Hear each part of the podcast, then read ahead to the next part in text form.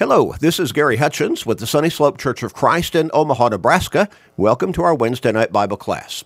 We're podcasting a Bible study for everybody who cannot be with us in person at the Sunny Slope Church of Christ on Wednesday evenings. Now, we know that there are many people, even in our area and around Omaha, Nebraska, but there are other people around the uh, throughout the country and around the world who really want to get into God's Word. They really want to learn. They want to study. And so we're podcasting these Bible studies every Wednesday evening and every Sunday morning for all of those who cannot be with us in person. Now, if you're in the Omaha area, we encourage you to come and study with us, study God's Word, worship God with us, grow spiritually with us, get to know us, and let us get to know you in person. Our Bible classes begin on Sunday mornings at 9:30, followed by worship at 10:30. We come back together at 6 o'clock each Sunday evening for evening worship, and then on Wednesday evenings, in the middle of the week, good time to stop and get our spiritual batteries recharged. We come back together for Wednesday night Bible classes at 7 uh, I'm sorry, at, at uh, 6.30 each Wednesday evening. 6.30 each Wednesday evening.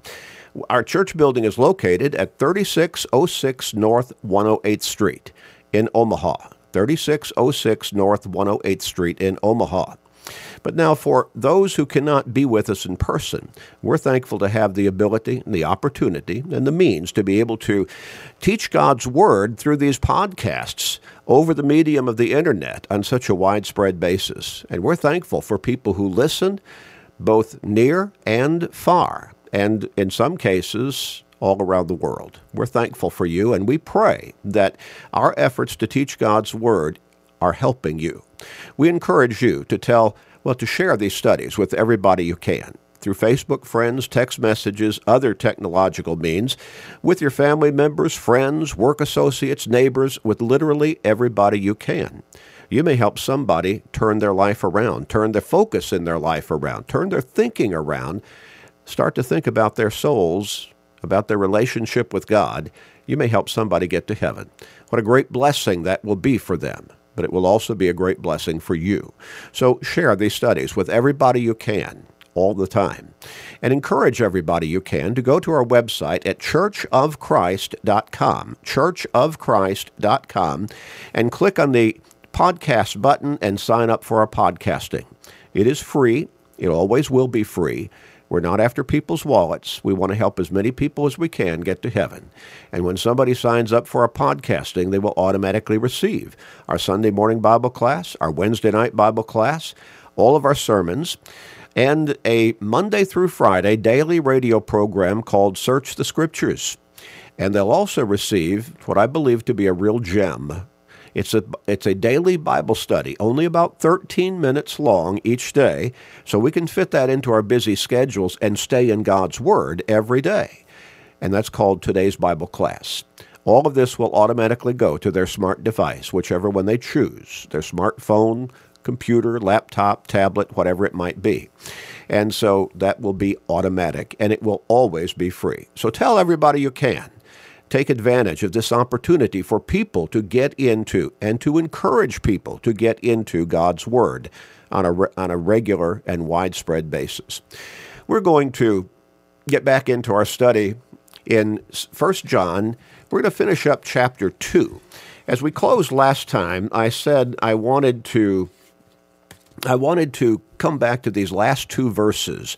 We had studied through verse 27, and verses 28 and 29, they touch on something that I think it's important for us to understand more fully. And so I wanted to stop there instead of rushing through those last two verses at the end of our study last time and, uh, and then just moving on to chapter 3.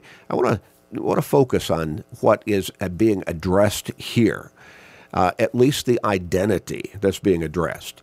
So John writes in verses 28 and 29 of 1 John chapter 2. And now, little children, abide in him, and when he appears, we may have confidence and not be ashamed before him at his coming. If you know that he is righteous, you know that everyone who practices righteousness is born of him. Well, First, we could say the the just the context, the basic subject of the context of the context is John is encouraging those Christians who, to whom he is writing this letter. And of course, now that would be to us who claim to be Christians, who are striving to live the Christian life. He's saying, live a righteous life. Be righteous before God. We could remember what we studied at some length back in chapter 1, where John emphasized that it, it takes more than just claiming to be a Christian to really be the Christian that we're supposed to be. He said in verse 5 of 1 John chapter 1, This is the message which you have heard from him and declare to you that God is light and in him is no darkness at all. If we say we have fellowship with him and walk in darkness, we lie and do not practice the truth. Well, John is saying there, he's using some, uh, some metaphorical kind of imagery, and he's talking about God being light, and that is supposed to identify God as being absolutely, totally, completely righteous. And the darkness would be the unrighteousness, the sinfulness that a lot of people live in.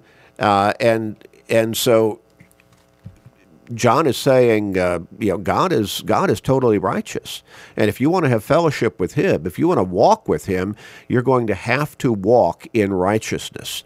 But if you're living in sinfulness, then you're not walking in fellowship with God.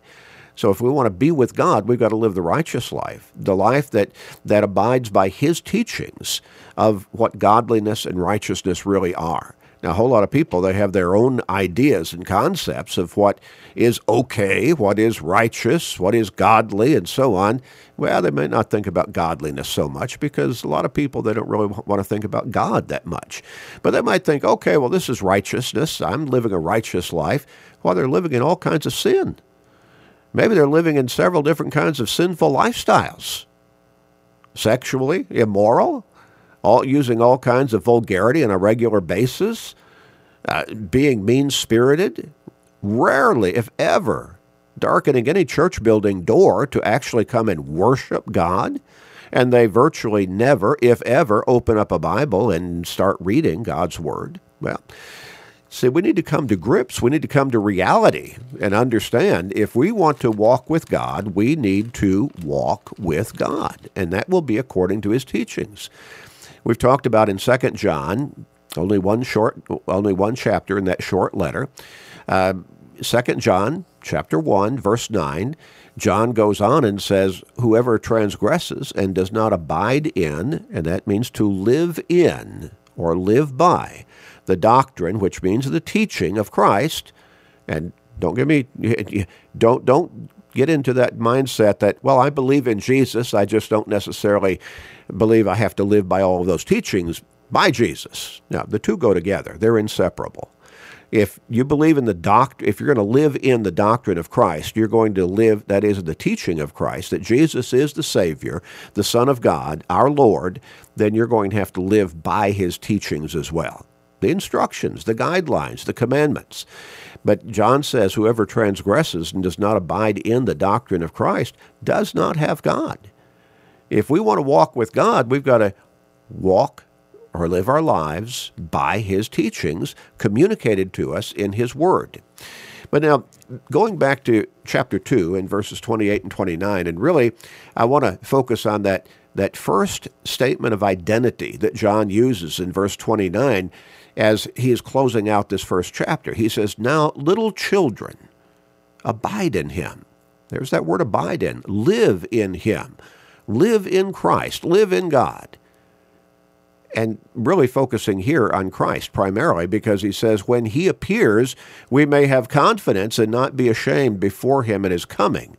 And Christ is coming back. This time he's coming back to judge mankind. God's going to bring the world as we know it to an end at that time, destroying it with fire. And that would be you know, just kind of a counterpart of when he destroyed it with water in the days of Noah, going back to Genesis chapters 6 and 7. But this time, when he sends Christ back, he's going to send him back in judgment to judge mankind. 2 Corinthians chapter 5 and verse 10, we must all appear before the judgment seat of Christ and give account of the things done in the body, whether good or bad. we're going to have to stand before our Lord on that final day of judgment and give account of how, for for how we have lived our lives before him while we've been alive here on this earth. Now, that's going to be everybody. Nobody's going to be exempt from that particular day of judgment. We all will stand before him on that day, and we all will give account. No escaping, no getting out of it. When you look at Acts chapter 17, and beginning with verse 30, the Apostle Paul wrote, Truly, these times of ignorance God overlooked. Now, exactly how we're to understand that, Paul doesn't go into any detail, but the next part of his statement here is what we really need to pay attention to. But now commands all men everywhere to repent. So people who think they can just live their life, you know, with a with their own free will without submitting to God's will, they're mistaken. They're mistaken. And ultimately if they continue in that kind of a mindset, they're almost certainly going to have to pay the price. Now, in verse 31, Paul went on and said, Because he has appointed a day on which he will judge the world in righteousness. Now, that's going along with what John wrote back there in 1 John chapter 2, verses 28 and 29. He, God has appointed a day in which he will judge the world in righteousness. By the man whom he has ordained, he has given assurance of this to all by raising him from the dead. So there it is. Paul also notes right there that God has appointed a day on which he will, in righteousness, judge the world through Jesus Christ. No question who he's talking about there as going to be that final judge because he says he has given assurance of this to all by raising him from the dead. And so there it is. We're all going to have to stand before the judgment seat of Christ. We're all going to have to give account for how we have lived our lives here in this world. And so we need to not be careless as to how we're living while we're still here in this world. We need to be thoughtful. We need to be prayerful and we need to study God's Word to see how does He want me to live. Now, here's this statement of identity going back to 1 John chapter 2 and verse 28. And now little children, little children. Interesting how we're identified, that is, those who are true followers of God, true Christians, how we're identified as little children. John's writing this to Christians primarily. Now, certainly non Christians need to read this because they're going to get great insight into what Christianity really is, into what living faithfully before God and before Christ really means. But now, here he's addressing specifically Christians through this statement of identity, little children. I've taught many times over the years that a whole lot of people are misguided in thinking that we're all God's children. Now, as I've said, I've qualified that for many years by saying, okay, maybe in the very loosest sense of that identity, maybe we can say, okay, we're all God's children in that He created mankind. Mean, so we're all his creation. And we're created in his image with a soul. Genesis chapter 1, verses 26 and 27. But in the sense that John is laying out there, identifying those Christian readers as little children, if we take that to the most specific frame of reference and identity, we're talking about Christians not everybody, not all of mankind. Think about all of those people who don't even believe in God. And, and then all of those people who would say, well, I believe in God, but I don't believe in Jesus as God's Son and my Lord and Savior. Are they God's little children? In the most important and ultimate sense of the term, the word, the identity? When we look at Galatians chapter 4, the Apostle Paul says, beginning with verse 1 Now I say that the heir, as long as he is a child, does not differ at all from a slave, though he is, a mas- though he is master of all, but is under guardians and stewards until the time appointed by the Father. Even so, we, now he's addressing Christians here, the churches of Galatia. Even so, we, when we were children, were in bondage under the elements of the world. But when the fullness of the time had come, now notice this God set forth his Son, born of a woman, born under the law, to redeem those who were under the law, that we might receive the adoption as sons. And because you are sons, God has sent forth the Spirit of His Son into your hearts, crying out, Abba, Father. Therefore, we are no longer a slave, but a son. And if a son, then an heir of God through Christ. Now, notice that fifth verse there that we might receive the adoption as sons. Parents don't adopt their own children. Would be parents adopt children whose father or mother are dead, or whose father or mother or one of the other have given them up for adoption, or maybe abandoned them, or maybe just don't want them, and so they signed them over to some agency to put them up for adoption. You don't adopt your own children. But Paul said there, God has adopted us as we became became Christians. He's adopted us as his children. And then we look also in Romans chapter 8 and beginning with verse 12. Therefore, brethren, we are debtors not to the flesh to live according to the flesh. If you live according to the flesh, you will die. But if by the Spirit you put to death the deeds of the body, you will live. For as many as are led by the Spirit of God, these are sons of God. So, what about those who do not live by the Spirit of God? In other words, they're not living by the teachings of God's Word?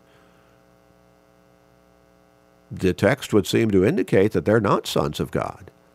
For you did not receive the spirit of bondage again to fear, but you received the spirit of adoption. There it is again you don't adopt your own children. You adopt other children who are not your own, and you make them your children through adoption. You did not receive the spirit of bondage again to fear, but you received the spirit of adoption, whereby we cry out, Abba, Father. The Spirit Himself bears witness with our spirit that we are children of God and if children, then heirs, heirs of God and joint heirs with Christ, if indeed we suffer with him, that we also may be glorified together. Children of God through adoption. Now you see, going back to 1 John chapter 1, verses 5 through 7, if we're not walking in the light of righteousness according to the teachings of God's Word, we're not walking in fellowship with God. We need to turn to God through Jesus Christ. Those Jews on Pentecost who had rejected their Savior, but then were convicted through that gospel sermon by Peter in Acts chapter 2 that they had crucified their Savior. They had crucified the Messiah, the Son of God about 3,000 of them on that day were convicted and convinced that they needed to change their life. And they asked Peter and the rest of the apostles in verse 37 of chapter 2, What shall we do? And Peter said, Repent and let every one of you be baptized into Christ or in the name. Uh, let every one of you be baptized in the name of the Lord Jesus that you may receive I'm sorry, let me read that again. I'm mixing up different verses in my head all of a sudden here.